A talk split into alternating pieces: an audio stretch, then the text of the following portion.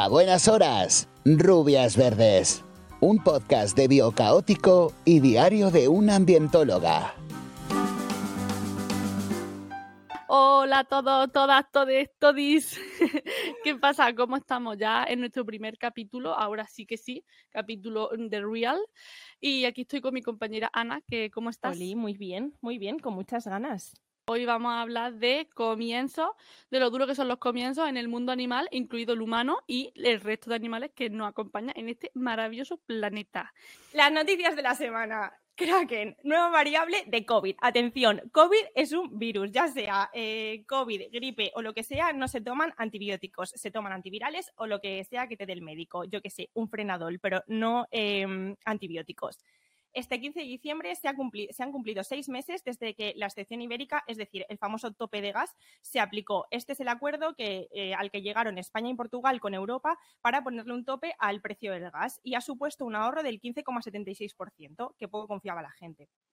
Las obras para reforzar el saneamiento de las aguas residuales en la cuenca del Mar, Menor finalizarán a principios del 2024. El MITECO, es decir, el Ministerio de Medio Ambiente, ha transferido 20 millones de euros para mejorar esta situación.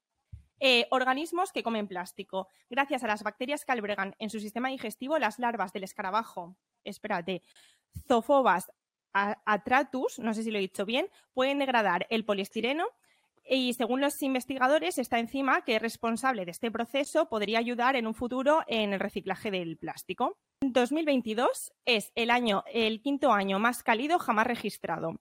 El 2022 empató con el 2015 como el quinto año más cálido, de la Tierra desde 1880, que es decir, es decir, desde que se tienen registros. Los últimos nueve años consecutivos han sido los nueve más cálidos de los que se tiene constancia. Y esto significa que eh, se ha aumentado 1,1 grados desde, que, desde la era preindustrial. Ahí lo dejo. Y por último, la capa de ozono va camino de recuperarse. Hace 35 años, el Protocolo de Montreal decretó la eliminación de 96 sustancias químicas usadas en su mayoría, en su mayoría para sprays y gases refrigerantes, eh, por ejemplo, para el aire acondicionado, el aire del coche, etcétera, o para neveras, que estaban causando el agujero de la capa de ozono. Te iba a preguntar realmente por qué la capa de ozono empezó a abrirse, porque yo lo recuerdo del colegio como como ahora se escucha siempre cambio climático, ¿no? Como la comidilla, pero antes se escuchaba capa de ozono. Realmente Mm, ¿Qué relación tiene? ¿Qué es lo que le pasa a la capa ozono? ¿Por qué llora? Te lo explico, ya las noticias han terminado. Entonces, esta noticia a mí me parece especialmente interesante porque voy a explicarte dos cosas, ¿vale? Una, que es el agujero de, la capa ozono y cómo se produce, y dentro de esa explicación vas a entender por qué, según se mida en una época o en otra del año, los resultados pueden ser eh, o la capa de ozono se va a la mierda o se está recuperando, ¿vale? De hecho, si nos vamos a hace a lo mejor unos meses, al verano, la capa de ozono estaba en la mierda y ahora de repente vuelve a estar bien, ¿vale? Te explico. La capa de ozono está formada por ozono, ¿no? Como su propio, su propio nombre indica. El ozono, para quien no lo sepa, son átomos de, de, oxígeno juntos, que al final son como tres pelotitas unidas, ¿vale? Tres pelotitas que forman una molécula. Vale. Esta capa de ozono se, está en la estratosfera. La estratosfera es una capa de la atmósfera. Tenemos la troposfera, que es donde vivimos nosotros, la superficie, y donde, hasta donde llegan los aviones, ¿no? Unos 12 kilómetros. Después está la estratosfera, que son unos 50 kilómetros, y luego tenemos otras. O la capa de ozono en la estratosfera nos, protege de la radiación ultravioleta A, B y un poquito C, ¿vale? Que si te das cuenta, en los protectores solares te pone eh, ese filtro eh, de sobre qué protege, ¿no? Sobre A, U, V, A o B, ¿vale? En fin, el agujero de la capa de ozono, que obviamente está en esa capa, en la estratosfera, se produce en la Antártida, en el Polo Sur, ¿vale? El de abajo. Sí, el de abajo. Que la gente se confunde. Eh, exacto. El de abajo. ¿Dónde están los pingüinos? Total. ¿Dónde los pingüinos? Correcto, eso, que es que eso es súper curioso también. Yo siempre me lío, en plan, ¿dónde están los pingüinos? ¿Abajo o arriba? Pero solo están en un polo. Sí, abajo. total, tío. Sí, abajo. Mira, una cosa más. Eh, vale, pues en el polo sur es donde se hace el agujero, donde se crea el agujero. Que luego, porque los movimientos de la Tierra, la atmósfera se mueva, vale, pero se genera ahí. El, agujero de la capa de ozono se mide en, unidades Dobson, ¿vale? Pero no nos importa. Vale. No nos importa. Lo que nos importa es que eh, en su. O sea, cuando está bien, la capa de ozono tiene un nivel de unidades Dobson de 300 y ha llegado a estar por niveles de 100, ¿vale? Pero eso que, que tiene, que tiene menos. ozono. Exacto, O sea, que el ozono se, se pierde, exacto. ¿no? Se destruye. Tiene menos ozono Vale, y entonces se crea vale. este agujero. Se crea un agujero porque realmente es, es que es un agujero tal cual, es que se destruye el, el ozono y se queda un hueco. Vale, ¿por qué se destruye o, o qué, qué hace que, que se destruya? Los CFCs, no sé si os suenan, es un tipo de gas que se utilizaba, ya los han prohibido, pero se utilizaba, por ejemplo, para los gases refrigerantes del aire acondicionado del coche, del aire acondicionado de tu casa, de la nevera, de tal, ¿vale?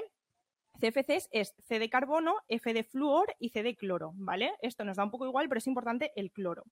Estos gases, cuando tú usas un, un spray, ahora no, pero los desodorantes antes que iban en spray o las pinturas, Y las lacas. las lacas, todo eso. La eh, sí, laca. sí, total. Vale, pues esto subía a la atmósfera. ¿Y qué pasa? Que en la atmósfera este cloro se puede acumular. Claro. El cloro es como que son dos bolas juntas y con el sol se separan. Cuando están separaditas, ¿qué hacen? Van a por el ozono, ¿vale? Y entonces lo empiezan a destruir. El ozono, que son tres bolitas juntas, pues lo que hace el cloro es que coge una y se la lleva, coge una y se la lleva, ¿vale? Entonces está destruyendo las moléculas de ozono, ¿vale? Esto es, esto es lo que pasa en el Polo Sur. Ahora, ¿por qué, estás- por qué es tan importante y por qué te he dicho que depende de cuándo midamos, eh, vamos a tener valores diferentes y vamos a fliparla? Vale, si nos vamos al invierno polar, es decir, al invierno del Polo Sur, ¿vale? Del que está abajo, estamos en nuestro julio. Se empieza a formar el vórtice polar, que no es más que pues, como una nube en la estratosfera que empieza a girar como muy fuerte, de viento súper helado y tal y cual, ¿vale? Y ahí está el cloro, ¿vale? El cloro se empieza a, eh, a- a soltar, ¿vale? Empieza a ser liberado, ¿vale? En la primavera polar, que es nuestro septiembre, ese cloro se empieza a disociar, es decir, empieza a romperse su propia molécula y cuando están los cloros sueltos empiezan a destruir todo el ozono. ¿Vale? Entonces se empieza a formar como todo el agujero porque están destruyendo, destruyendo, destruyendo. Y ya cuando llega el verano polar, que sería nuestro diciembre, desaparece el vórtice polar, la nube se evapora, ¿vale? La, la nube estratosférica se evapora, el cloro vuelve como a su reservorio inactivo, o sea, vuelve como a una cajita a, a guardarse de forma inactiva y entonces el ozono se recupera. Por lo tanto, si tú mides eh, los niveles de la capa de ozono en nuestro diciembre, ahora van a estar No vale. Claro, van a estar súper bien y súper recuperados porque es que ahora no hay Claro. problema. Si tú los mides en, en nuestro en nuestro septiembre, se- Verano. después, después de Ah, verano, septiembre. septiembre, octubre, tal, ahí va a estar fatal, en los niveles más bajos, porque es cuando el cloro está destruyendo. Y de hecho, si te vas, y, o sea, la gente que nos está escuchando, si le apetece algún día, y busca noticias de hace eh, unos meses, de, de agosto, septiembre, octubre, van a encontrar noticias de que la capa de ozono está en sus peores momentos.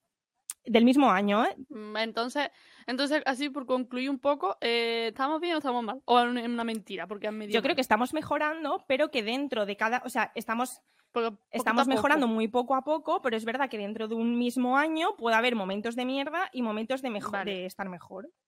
Estás escuchando A Buenas Horas Rubias Verdes, un podcast con muy buen ambiente. Vale, pues entonces, hoy eh, vamos a hablar sobre comienzos. Entonces, yo te quería preguntar a ti, Ara, si una persona, eh, no sé, porque muchas veces nos lo preguntan, yo creo, por Instagram también, ¿no? Que hay gente que, quiere ser más sostenible o se quiere iniciar un poco en este mundo. Eh, si alguien quiere aportar su granito de arena, ser un pelín más sostenible y demás, ¿qué podemos hacer? ¿Qué consejo le darías?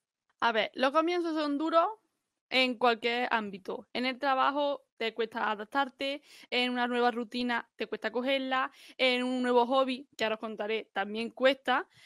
Pero entonces lo que tenemos que pensar es que si queremos ser, vamos, yo lo que siempre digo cuando la gente me pregunta, es que es muy complicado, es cierto, o sea, hay algo que es complicado porque los comienzos son duros y no- que nos digan a nosotros lo que nos ha costado ponernos de acuerdo para conseguir el logo, para conseguir el nombre, para conseguir mm, los malditos micros, o sea, que es que eso, aunque tú le pongas todo el empeño del mundo, es complicado. Entonces, mi primer, eh, lo que siempre digo para ser sostenible, para empezar, porque ni que yo fuera experta, me queda mucho, mucho, mucho, mucho por ser todo sostenible que, que me gustaría, es ser consciente. Ser consciente, o sea, que tú seas consciente de lo que estás comprando, de dónde viene, pero creo que casi que sobre todo ¿A dónde va? Porque leí en un libro que decía, eh, tú coges tu basura, la, la tienes acumulándola, yo qué sé, un día, dos días, ¿no? Depende de cuánta basura acumules, tal. Luego tú la llevas al, al camión de la basura, o sea, a lo que es al, al, Al contenedor. Claro, y es como, tú ya ahí ya, ah, esa basura ya deja de ser tuya, deja de ser tu responsabilidad.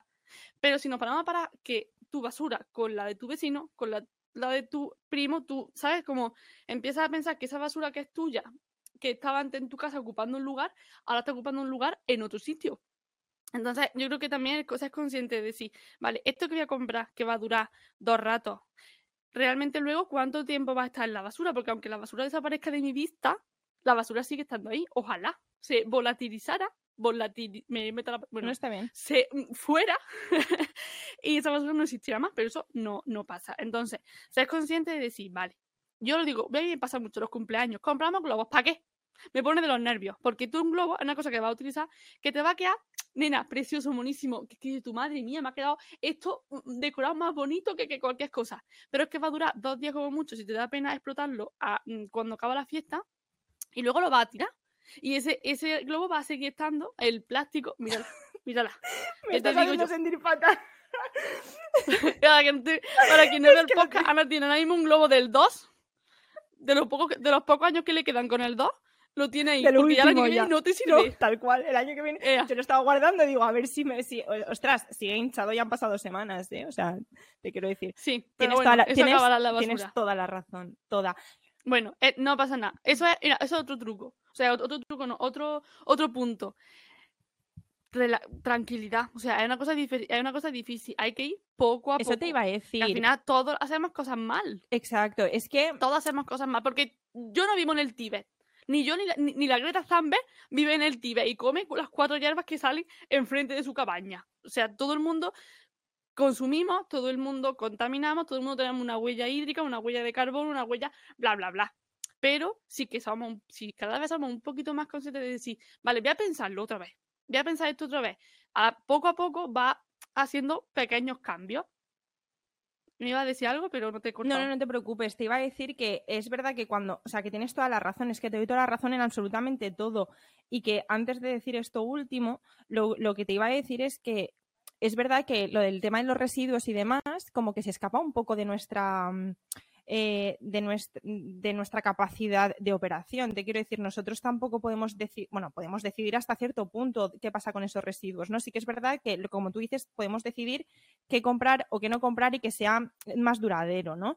Pero muchas veces, y yo creo que esto a ti te ha pasado porque lo hemos hablado mucha, lo, lo hemos hablado alguna vez, esto eh, genera ansiedad también a la gente y mucha culpabilidad, ¿no? Porque Claro, no, no, eso, de eso mm, hay que huir, porque la ecoansiedad, amigos, amigas, estamos aquí todos Existe. unidos mm, de la mano con la ecoansiedad. Ya hablaremos de ella en algún podcast, exacto. en algún capítulo, porque mm, no estás solo ni sola, esto existe y es real, ¿vale? Eh, no lo pienses, o sea, no lo pienses, es complicado no pensar, pero no te puedes cargar con toda la culpa porque solamente cargándote con la culpa, lo único que haces es no hacer nada.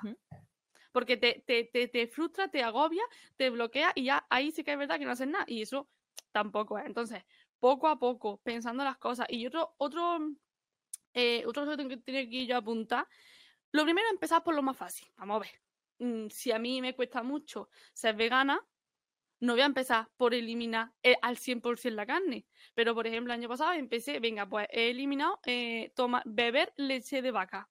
Ya no, llevo ya un año que no bebo leche de vaca. ¿Cómo que eso? Bueno, pero ya he eliminado una cosa. O mm, voy a sustituir la soja, la no sé qué, por la soja texturizada, poco a poco. Me costó muy poco cambiar en, yo qué sé, comprarme champú sólido.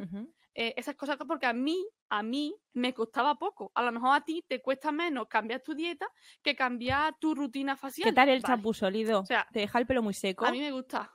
No. ¿Tú cómo me lo ves? Bonito. Yo divino. Pues ya está. Llevo Divino, precioso. dos años, tres años Ah, usando. muy bien. O sea que tienes que acostumbrarte. Vale. O sea, tú cuando te lo lavas, luego te cae el agua y dices, uff, pero luego te lo secas y dices, ah, no. Vale. Es como una falsa. También encontrar tu jabón, ¿verdad? ¿Sabes? Igual que llevas años usando el que al final te gusta, mm, con esto pasa lo mismo. Vale. Y lo último que quería decir de sostenibilidad, que puede ser una cosa que hay que cogerlo un poco con pinzas, ¿vale? Creo que no quiero que se me malinterprete, pero es buscar cosas que te hagan feliz, hobbies que te hagan feliz y situaciones que te hagan feliz. ¿Por qué? Porque yo creo que al, la gran mayoría de personas no, no hace o no ha hecho feliz, compra. Porque estrenar es una cosa que da una felicidad. El consumismo te da como, "Ah, qué bien estrenar, me encanta el cambiar no sé qué. Si tu única felicidad la consigues comprando, eh, que sea sostenible en ese sentido va a ser muy complicado. Y yo te aseguro que hay más cosas que te pueden hacer feliz, más feliz que, a que comprar. Entonces, "Uf, estoy deprimida, ¿qué hago? Me voy de compra. No. Ahora, vale, estoy deprimida, ¿qué hago? Pues me gusta leer, aunque estés comprando libros, pero, ¿sabes? Esto es que te digo, por eso te digo, es un poco con pinzas porque Sí. no es decir, chicos, dejas de comprar, buscaros una vida y algo que lo haga feliz porque No, no. pero se puede comprar de forma más sostenible, comprar solo lo que necesitas, o si compras, pues puedes comprar ropa de marcas que sabes que trabajan de forma más responsable, o bueno, O de segunda mano que ya está o de fabricada. segunda mano, exacto, porque al final tú la estás ¿Sabes? estrenando Pero- igual. Claro, claro, sí, sí. A mí me, otra de mi compañera me dice, a mí es que me gusta estrenar. Yo, yo estreno. Claro, Yo estreno, lo que pasa es que es una ropa de otro. exacto. La lava está bien. Y, y- y yo te digo, tengo un montón de ropa de vintage que, madre mía, menos mal, ¿eh? Porque me ha salido buenísima, eh, más barata, porque claramente es más barata, y a mi parte mm, que intenta ser menos consumista, pues le, le viene bien. Exacto. A lo mejor a otras personas no, pero bueno. No, y le haces un favor Entonces también a- al planeta.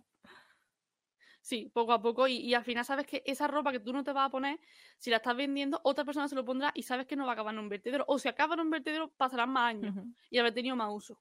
Entonces, bueno, eso es lo que es. Y yo, otra cosa que quiero también hablar de comienzo, bueno, no sé si quieres añadir algo más de, de sostenibilidad, de todas formas haremos más, daremos más tips, porque hay Sí, muchos. yo iba a decir un poco, un poco eso, que al final esto es súper extenso, ¿no? Y, y para ser más sostenible se puede empezar por un millón de cosas, pero yo creo que la clave principal es la que tú has dicho. Ir, el otro día hacía un ejercicio en la clase de inglés eh, con mi profesor, que es, mara- es maravilloso, y nos puso como un ejercicio que era eso, buscar cositas, o sea, de nuestra vida, de nuestro día a día, qué hábitos no eran saludables, ¿no? Entonces los tuvimos que seleccionar y tuvimos que poner remedio a esos hábitos, pero por ejemplo, uno era no leer. Vale, pues eh, nos pusimos como leer media hora al día y nos dijo, no, en plan, no os pongáis eso porque no lo vais a cumplir. Yo qué sé, ponte leer cinco páginas, ¿sabes? Y vas empezando poquito a poco, pues con esto es igual, poco a poco hasta que creas un hábito.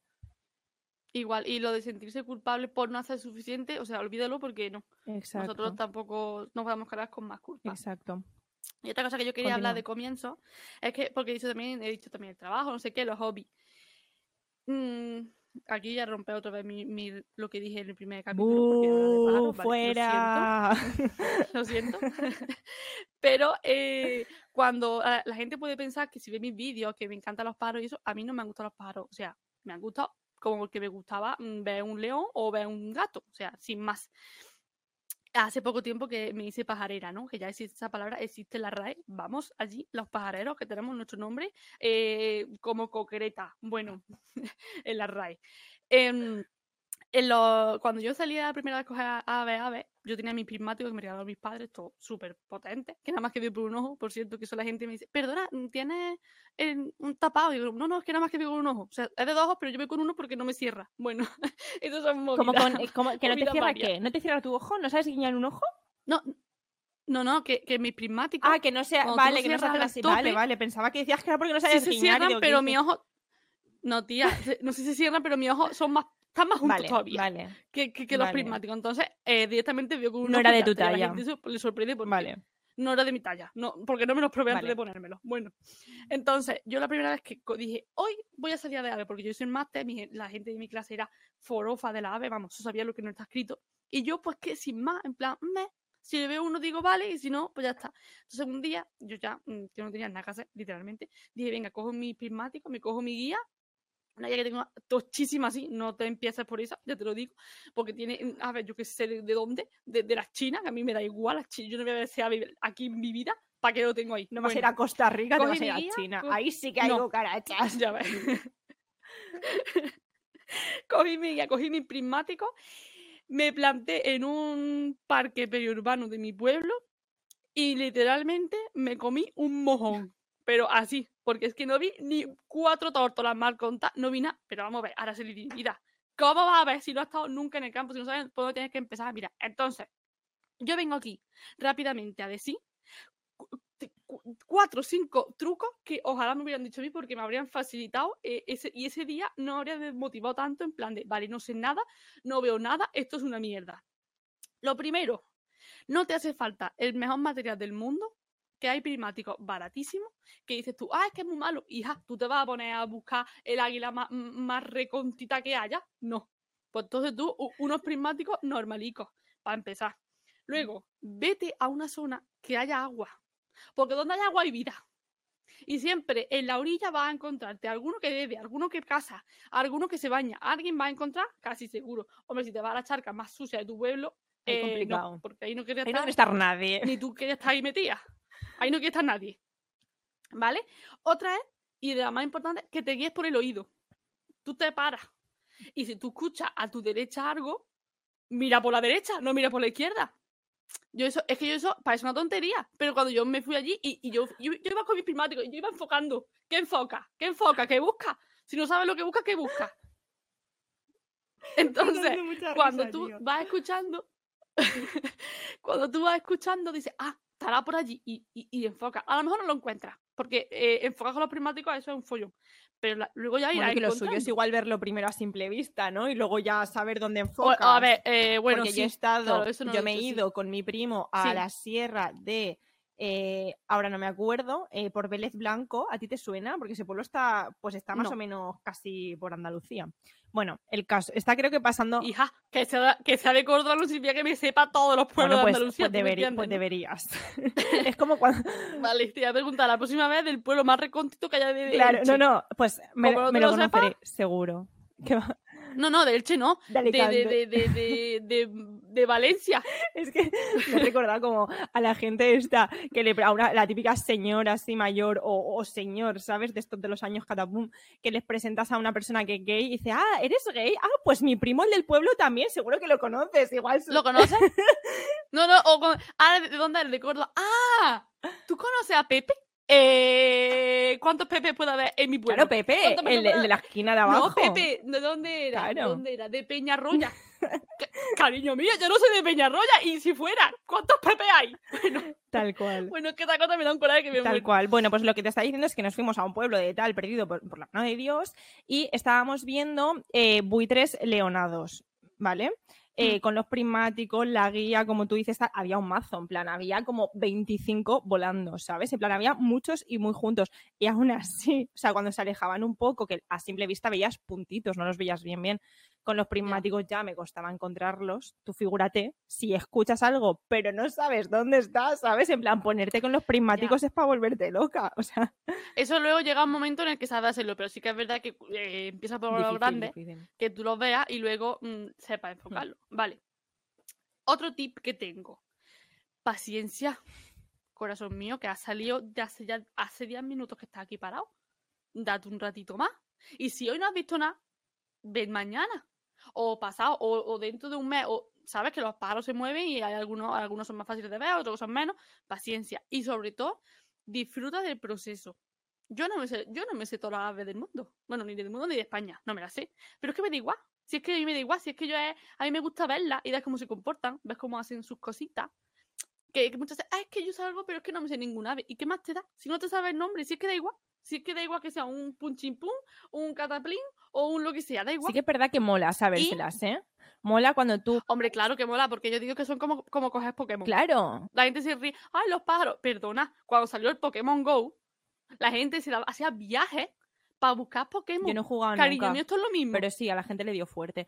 Está, está muy pues guay. esto es lo mismo. Sí, yo me acuerdo que en primero de carrera nosotros teníamos eh, zoología y hubo una práctica que hicimos que era, salidas de campo y era para buscar, igual que en botánica buscábamos plantas y nos íbamos pues por toda la provincia de Alicante buscando plantas y las de la zona te las sabías, eh, nombre científico, eh, las sabes igual, nos íbamos pues al hondo, tal, no sé qué, bueno, a sitios así como de cerca de, de, Elche a ver pájaros. Yo me salí, no me sabía toda la lista y yo iba por ahí y decía, mira, un no sé qué, un tal, que igual era un flamenco, que era súper obvio, ¿sabes lo que te quiero decir? No era una cosa muy difícil Y tío, con los años, como ya eso nunca más lo volví a dar en la carrera y yo ya no fui por ahí, se me han olvidado. Y te juro que yo cada vez que salgo al, a la montaña o que me voy de excursión o que lo que sea, a mí me da rabia. Pero me pasa lo mismo con las plantas. Yo voy por ahí, veo arbustos y tal, y a lo mejor me sé el nombre, el, el, el común, el normal, pero no me sé el científico, o, o, no me sé ninguno y tal. Y me da rabia porque yo sé que son cosas que he visto y mola mucho sabérselas. Ya. Y si no sabes, es lo que te dicen, no pasa nada, paciencia,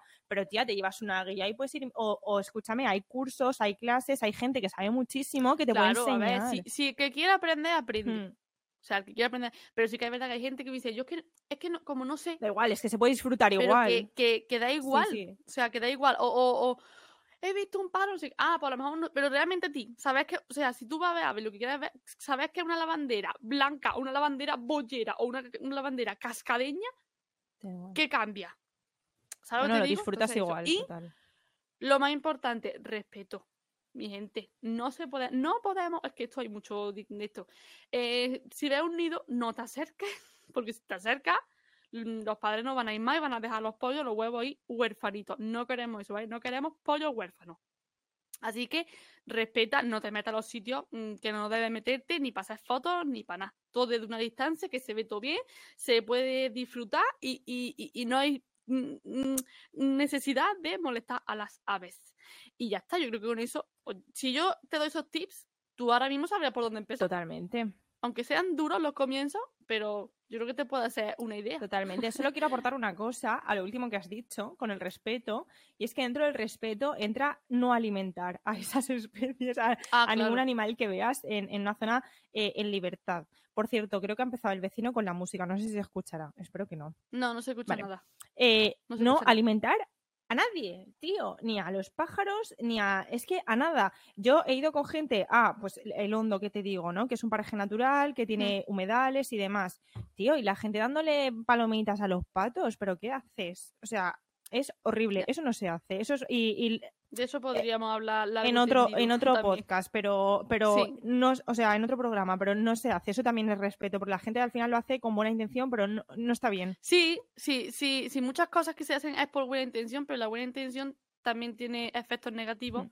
y si la evitamos, Mejor, oye, ya está. mejor. Y hablando de comienzos, pues vamos a hablar de, eh, ¿por qué no? También, pues los comienzos de, de algunas especies, ¿no? Como hemos dicho, que bueno, que muy buenos los comienzos no han sido. Eh, y si no, pues No. que se lo digan eh, a las crías de tortuga boba, por ejemplo, ¿no? Que la madre eh, sale del mar, entierra los huevos en la arena y se pira. Y se pira al mar. Y, la- y la- y los huevitos, después de X tiempo, tienen que salir, desenterrarse un poquito, salir a la superficie, ir al mar y sobrevivir. Que eh, la estadística está en que, o sea, a lo mejor sobrevive uno de a lo mejor cada mil o cada un montón. O sea, Por Dios, bendito. no sé, no sé igual me he pasado. ¿Uno de ¿Lo, mil? lo he exagerado? Puede ser, No ¿no? lo sé.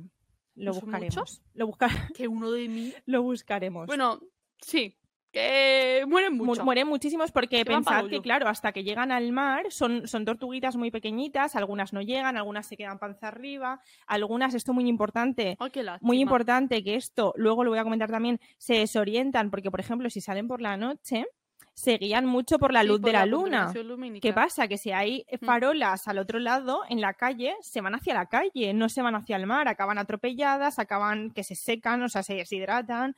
Eh, luego, pues se las pueden comer las gaviotas, le- les pueden atacar incluso, es que te diría que hasta los cangrejos así más grandes. O sea, eh, y luego en el mar, pues eh, tú fíjate, pues la, la cantidad de peligros, aparte de las gaviotas, que, que se pueden encontrar, ¿no? Como, pues no sé si peces más grandes y demás. Qué mala madre, ¿no?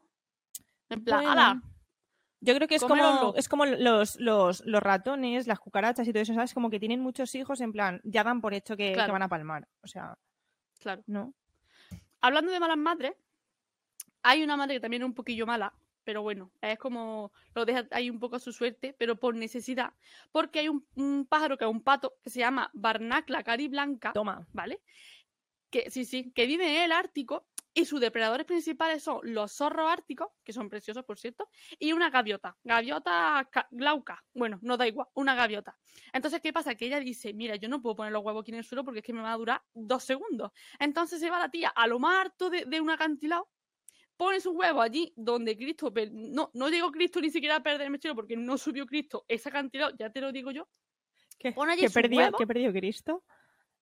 El mechero. Nunca lo he escuchado. O la chancla. La zapatilla. Nunca escuchas. La zapatilla. Bueno, eh, yo, me- yo escuchaba el mechero, que es tu mechero allí. Bueno, en fin.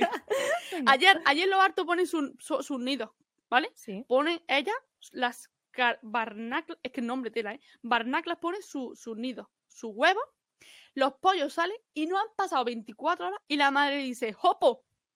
Les da sin el culo y ahora los tira por el acantilado. Que el acantilado tiene una roca que tú no te vayas a pensar que eso es un tobogán. No. Esos son acantilados con piedras, Tal pinchosas. eh, eh, mm, los que estén viendo en YouTube o, o en Spotify, o si no, lo subiremos a nuestras redes para que lo veáis, porque es que eso se pasa mal. Ese vídeo tú lo ves y tú pasas fatiga, pasas miedo, pasas ansiedad, pasas. O sea, no, no querrías verlo. ¿Puedo, Pero bueno, puedo contarlo. El día que tú me lo pasaste, que yo estaba en el trabajo. es que, lo- es que se pasa mal. no, no, porque que yo, yo, lo vi yo me acuerdo que lo estaba viendo y te dije, joder, ahora me están sudando las manos de los nervios, de lo mal que lo he pasado. Sí, sí, sí. Porque eh, además el vídeo también está hecho para que tú veas al pollo de menos de 24 horas, que es una bolita de algodón. Que no tiene ni plumas, Cae. que es una cosa así, sí. Sí, sí, una bola de algodón, una, bo- una bola chicuela, de un pollo de un pollo de la feria eh, que se vendían antes, ¿no? Cayendo a miles y miles de kilómetros, porque eso es que es altísimo. Los kilómetros, no, pero, pero metros. sí, Pero bastantes. metros altos sí. Sí. Pum, pum, pum, y tú lo ves que se pega un golpe y se ar- rebota y todo. Claro, porque no, no vuela, o sea, no- a todo esto, para Claro, los que, para los que ¿cómo me estén escuchando, no vuela. El pájaro se la No, hostia. Sí. Sí. Y empieza a caer, a caer, pum, pum, pum, pum, pum, pum. Porque es que, además, no es que la madre en sí quiera echarlo porque diga, venga, hijo, po". no, no, es que para comer y beber tienen que bajar al pasto. O sea, no pueden quedarse ahí arriba. La madre no le va a subir con la comida. O sea, tienen que bajar, sí o sí. Y el que baja, baja. Y el que no baja porque se ha quedado por el camino, uno menos. O sea, es, fuerte, la verdad. Ay, qué Sí, pena. sí, y bueno, y los zorros le esperan abajo, en plan de, venga, chicos, que hoy comemos. Los guardan y luego se los... Bueno, bueno, eso son cosas un poco macabras. Pero, pero bueno, yo creo que si veis el vídeo, mm, no recuerdo cuál era la tasa de supervivencia, pero bueno, eh, eh, es verdad que la gran mayoría no suele morir, ¿eh? Porque son tan ligeros y con tanta plumo- tanto plumoncillo que no suelen morir. A veces que si se cae justo en una roca muy cortante o se quedan en un hueco, pues eso no pueden bajar, pero bueno. La naturaleza es así, a veces de cruda y de interesante, cuanto menos. Pero estamos como muy mal acostumbrados, ¿no? Como muy todo nuestra, en Sí. nuestras infancias es como cero muerte, cero tal, todo súper bonito. Y ostras, la naturaleza no, es no. heavy. Yo tengo otro ejemplo, creo que ya todos los que tengo son como un poco menos duros que el tuyo. Creo que, creo que ese es el más duro de todos. O sea, es el más duro porque es el más impactante para nosotros. verlo ahí Sí, caer, es como, madre sí. mía, madre mía, madre mía, ay, ay, ay, ay. Sí, ¿Sabes? que Que al lo pasan final- mal. Los otros también plan, son sí, duros, lo que al final se que- mueren todos, te quiero decir. Pero, pero, eh, claro, no es lo mismo que te venga una gaviota y te coma, que es como más rápido porque tú, vas por el suelo, ¿no? Es como que te coge a que eh, tú caigas durante varios segundos Sí, sí. eh, en caída libre o a Y- quemar y que encima te empuje tu madre, te quiero decir. Es como que traumita claro. luego, ¿sabes? Menuda adolescencia le espera ese. O sea, menuda edad como tu madre cuando te en abandonaba el campamento.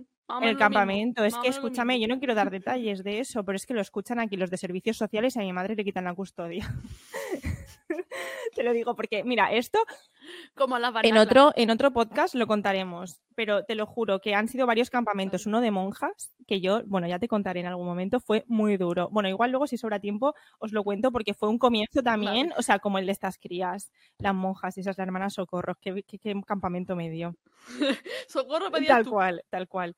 Eh, bueno, el caso. Eh, otro ejemplo de, de infancias así como un poco durillas, pero no tanto, es el dragón de Komodo, que cuando es jovencito, a veces, bueno, como, como en muchos casos de la naturaleza pasa, que los adultos, sobre todo los machos, se quieren comer a las crías. Esto pasa en, en muchísimas especies. mucho, Pues lo- sí. las crías Sí, de sí, dragón de Komodo, para evitar esto, se rebozan en excrementos. O sea, se rebozan en mierda para, no sé por qué, si, si ese olor les ahuyenta o vete tú a saber, esto lo tenemos que investigar un poquito mejor, la verdad.